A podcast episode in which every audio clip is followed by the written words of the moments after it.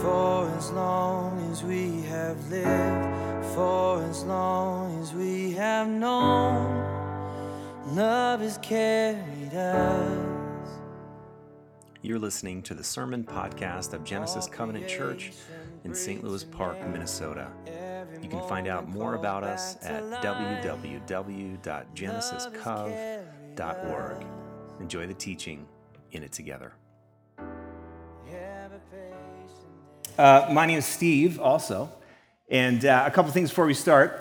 Uh, I just want to hear uh, how was that to go through that uh, imaginative journey uh, with these two, with you and your friend on the way to seeing Jesus? How was that? Just feedback to me. What are awesome? Thank cool. Yeah, yeah. Nostalgic. Yeah. Connective. Thanks, Bob. Yeah, right, Dan? Pleasant surprise.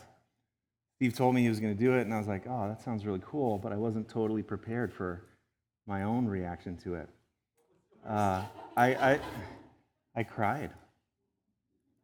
That picture of Jesus looking up at me and my little 10 year old buddy, uh, the rapscallions, also, that was delicious right there. Uh, you're wondering what bingo is, some people put together some cards with frequently used words and phrases at Genesis, like delicious, all play, anybody need anything, stuff like that. So if you, if you want a bingo card, I don't know where you can get it, but I'm sure there are some dealers that would, that would help you get that. Honestly don't know where to get it. He's kind of fun, though. So I guess we'll find out if, if there's ever a bingo, I guess. I guess we'll find out. Um, thank you, Steve. I thought it was just sweet, very sweet, and delicious, and juicy. See, don't you wish we were playing bingo? Know who you are.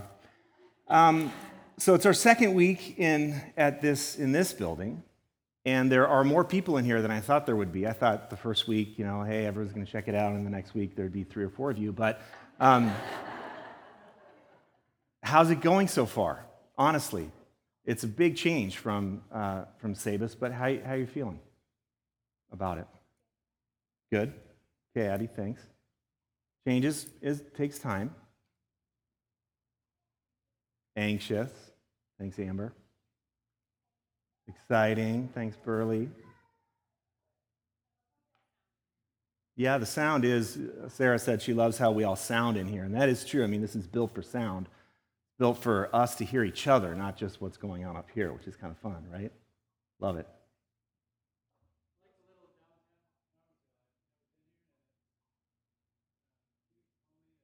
It's pretty awesome, isn't it, Nate? Yeah, you guys go to Pig ate my pizza, Wicked Wort, Marta's Cafe, Costa Rican food.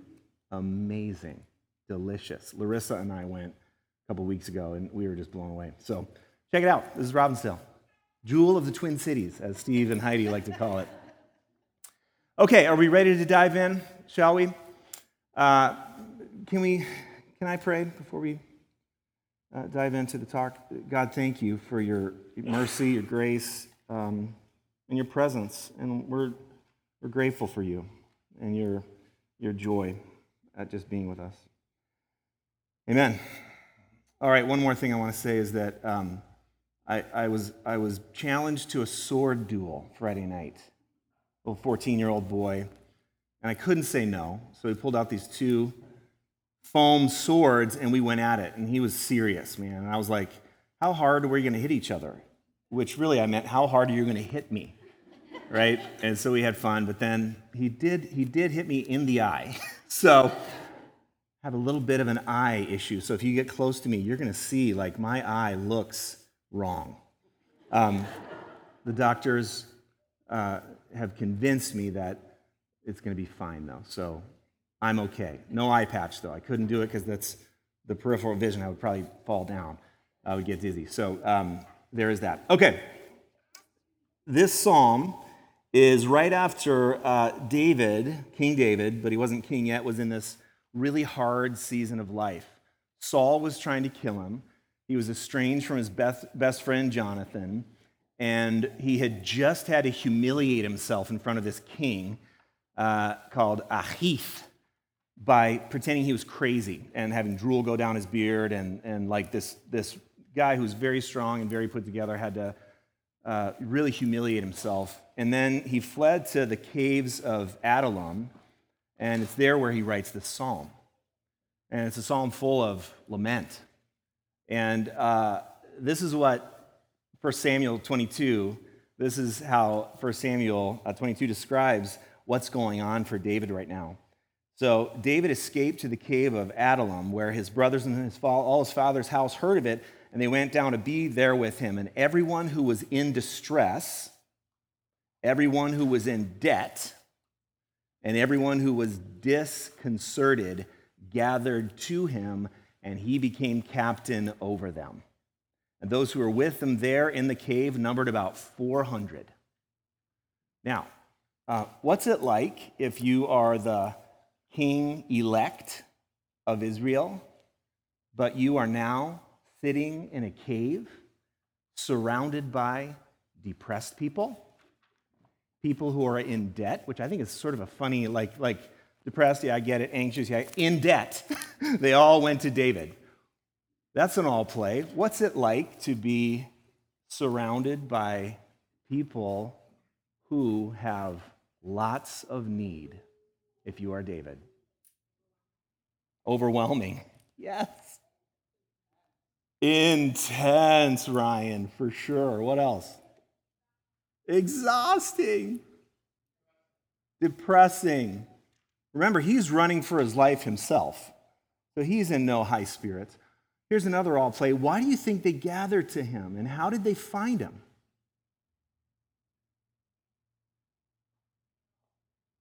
They were also running. So, you think people who are running and in distress, depressed, it's like they know maybe how to find each other, even though there's no email blast. And I think Jesus was like that too. People who were in need just found a way because it got around. Hey, he's safe. David became safe for these guys. Now, it's interesting. The word distress is a Hebrew word, matzak. It means narrow place. Same word, uh, Mitzrayim, is Egypt. It's also called the narrow place. So it's like the writer is saying the people that were in their own kind of Egypt, enslaved to whatever they were enslaved into, that's who were gathered around David, enslaved people. And that's, I think, why uh, many times Jesus is called the Son of David. Um, discon- discontented is a word, a Hebrew word mar, means bitter, chafed, or angry. I like that word chafed. I am chafed. People who are ticked off at the system are gathered around David. So, what do you think their evening conversations were like? That's an all play. Distressing. Maybe a little cynical, right? Toxic. Passionate. Heated. Searching. Are we, when are we going to eat? Yeah, someone's got to make dinner. Who's going to make dinner? It was a place where you could probably ask your questions right? Your deep questions that didn't get any airplay anywhere else. It was a place where you could air what was wrong. And everyone else is so filled up with what was wrong too that no one judged you for it. Cave of Adullam was a place where you could be real with what was really wrong with your own life and with the system. So I thought it might be helpful to provide a little space every once in a while at Genesis, we do uh, praise, protest, or what's the third one? Pain or protest. So this, this is a time where, like just in a word or two, maybe a time to voice what, what's wrong right now in our world? Just, just a word or two. And you know what? I want to just make it real clear. In this room, politically, we have people all over the beautiful spectrum. In terms of theology, all over the beautiful spectrum. Okay, so just know that.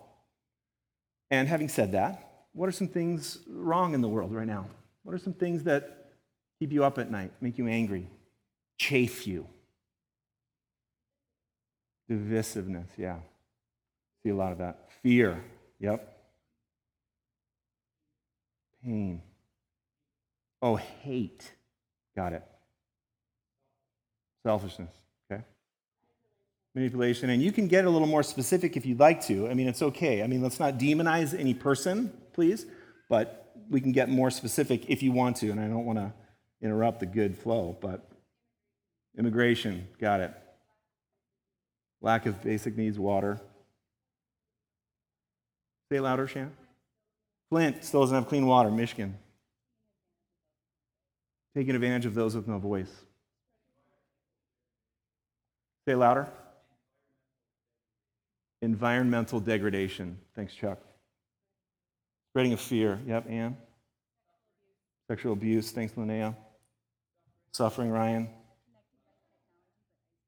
connected by technology but isolated. I don't, know, I don't know what you're talking about, but yes. Oh, I totally. Oh my gosh. That's huge right now. What else? Lack of compassion, Peter. Thanks. Misunderstood kindness. Racism, cancer. Toxic masculinity. Thanks, Becca.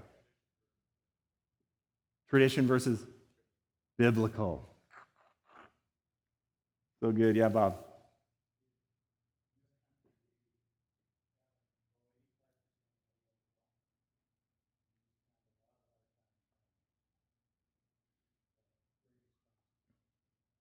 Our country controls about 85% of the wealth, and we generally keep it. We, we, we spend a lot of time trying to how to trying to find ways to keep it. I was on a walk this week, and um, up ahead I saw this teenage girl walking her dog, probably 500 yards ahead. And um, she was on her phone, and then, you know, she would yank her dog and then, you know, stop her the dog. And so I was sort of, uh, I was walking, but I was closing the gap. And she looked back and she saw me walking, you know, toward her. And then she started walking faster. And then she started jogging, you know. And I was like, oh. So I actually turned around and walked the other way because I didn't want her to worry. But that's the world we live in where you're walking your dog, and there's a stranger, strange guy behind you, um, and it's not safe. And I thought, that's not, that's not right. Now, I had, of course, no ill and ill harm for her, but she didn't know that. So we, I want you to hear this psalm again. I mean, it's, or, or part of it anyway. Um, the eyes of the Lord are on the righteous, and his ears are open to their cry. The face of the Lord is against evildoers, to cut off the remembrance of them from the earth. So, into all these uh, words and phrases, things that are wrong with the world, what are we hoping for? Right? According to the Psalm, we're hoping that God would hear the cries of the people, that God would do something about the evil and the evildoers that God would save the brokenhearted and draw near to them, that the righteous would be rescued, and that there would be condemnation for the wicked and redemption for the, righteous. And I think there's a couple ways to read this psalm in terms of justice, right? What is justice? And when you read the psalm, it's pretty easy to kind of, well, there's the righteous and there's the wicked. And we want God to move toward the righteous who are getting oppressed and to condemn the wicked that's what seems to be pretty clear in the psalm. And, um, but there's another way of looking at it that, um, that there's righteousness and wickedness in me. And that God would set the righteousness free so that in me, righteousness would be more and more evident. And in me, wickedness, sin, would be less and less have less and less power over me. Um, so, the Western church, which we are all a part of, uh, separated from the Eastern church a little over 1,200 years ago. And in the West, we believe that uh, heaven and hell, heaven is for people who are forgiven, and that's with God, and hell is a place of absence of God, for the wicked, right? That's, that's what we believe. Two different places, and where you go depends on the state of your soul. But the Eastern church believes that the judgment of God comes to everybody, and it's a fire. And that fire burns off all that's evil, all that's unrighteous, all that's impure. So the only thing that's left is that which is true and pure and of God and good. And that, in terms of the afterlife, it's just the presence of God. And if you love love, you're going to love the afterlife. And if you hate love, you're going to hate the afterlife.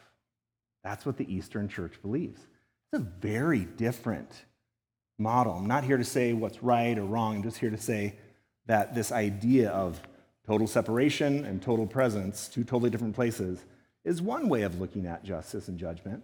But there's another way where we, are, we can pray for the justice and judgment of God as a gift that would burn away everything that's impure in me. And that's part of the system that I'm railing against. And so uh, in Mark 9, it's really interesting. Jesus says this thing if your foot causes you to downfall, cut it off. Because it's better to, you know, not, it's better to go into eternity with only one foot and be with God than, than not. And, you know, so Jesus has a little bit of a wink and a nod you, you guys all know that's not to be taken literally, right? He's trying to say something else. He's trying to say, oh, this, this theology of eye for an eye has maybe gone too far. If your eye causes you to sin, gouge it out, which almost happened to me this week, so that was fun. Because um, it's better to go into eternity with one eye. He's trying to make people go, okay, that's kind of a messed up system. That the best we could do is gouge out our eye if it causes us to sin.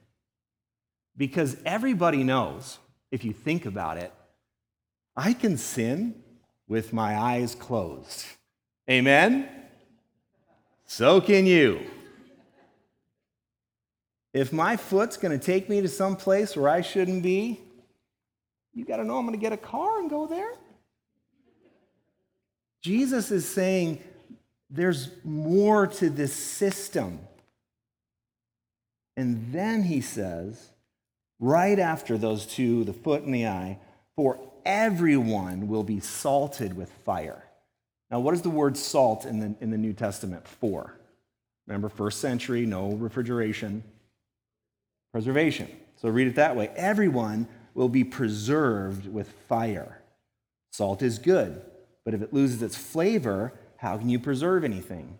And I've been taught my whole life that what that means is Christians need to be salty around their non Christian friends. They need to be, you know, like, hey, I'm, I, have, I have the presence of Christ in my life, and that means I'm doing great and not anxious, and I'm, you know, you can come to me with all kinds of questions. I'll have the answers for you because I'm salty. I'll preserve you. But now, I don't think there's anything wrong with having the presence of Christ in your life and having that radiate to people, I think that would be a beautiful gift. But guess what? You're actually, you don't preserve anybody. Salt, in this sense, is fire, it's, it's judgment that burns off all that is impure so that only love remains. Salt is good, but if it loses its flavor, how can you preserve anything? Meaning, if you take away the fire, of your own life, then you're going to be saying everyone else is at fault for this crazy system instead of me. Instead of saying, gosh, I'm, I'm, I'm a part of it somehow, and I want to join God's good work of creating new beginnings. And part of that might be allowing God to burn out what is impure in me. Now, if Jesus really is the way Steve suggested that he was in his story, what would that process be like for you? To have yourself be preserved by fire? How would that process be? Small play. Liberating. Thanks, Nate. I think it would be.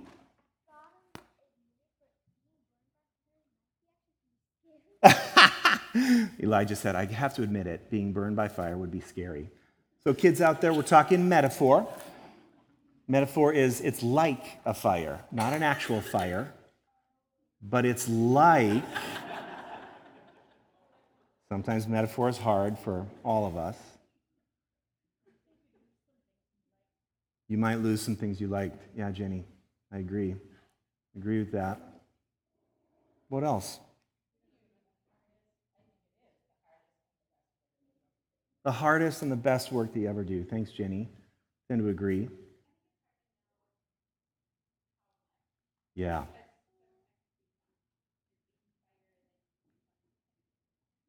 Ah.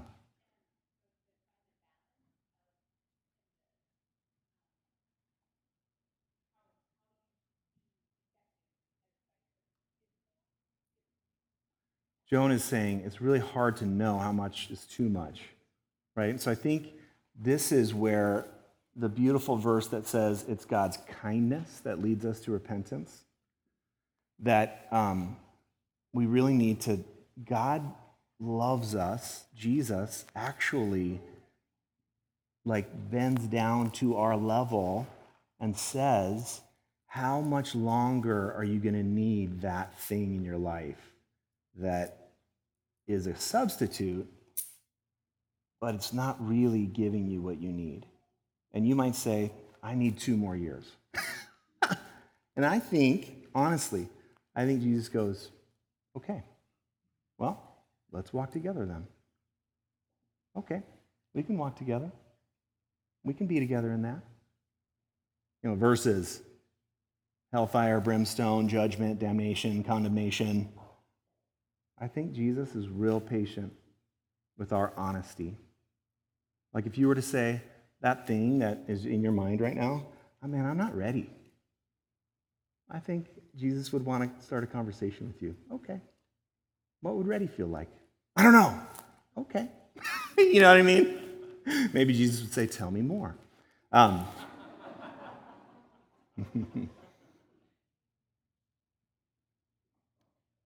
so, hear this as I close. Hear this psalm um, with the language of true self and false self instead of righteous and wicked. Okay? The true self is the self that God created, it's the self that's hidden with Christ in God. It's your truest essence. It can never be taken away from you. It's who you actually are. It is loved and safe and redeemed, forgiven by God. It's who you actually are. Now, it's maybe hiding. And your false self is that image that you created, that you needed to create when you were a kid or sometime to be safe. And it served its purpose. It really, it really protected you. It was a good, your false self, that image, that covering, you, you needed it for a while because without it, your environment wasn't going to be safe. But now, maybe you don't need it. Maybe it served its purpose. Maybe the true self, the one that's hidden with Christ in God, can emerge. So listen to the psalm with the language of true self and false self. And then we'll go into the prayers of confession. The eyes of the Lord are on the true self and his ears are open to its cry. The face of the Lord is against the false self, to cut off the remembrance of it from the earth. When the true self cries for help, the Lord hears and rescues it from all its troubles. The Lord is near to the brokenhearted and saves the crushed in spirit. Many are the afflictions of the true self, but the Lord rescues it from them all. He keeps all its bones, not one of them will be broken. Evil brings death to the false self, and those who hate the true self will be condemned. The Lord redeems the life of the true self. None of those who take refuge in him will be condemned. So, community of Genesis, let's stand up against the injustices of the world. Let's stand up against what is not right in the world. And we can do so without demonizing people, because once we understand true self and false self, we, under, we start to get compassion for people who are really stuck. Amen? For people who don't see things the way we do, and we can move into a more expansive way of being.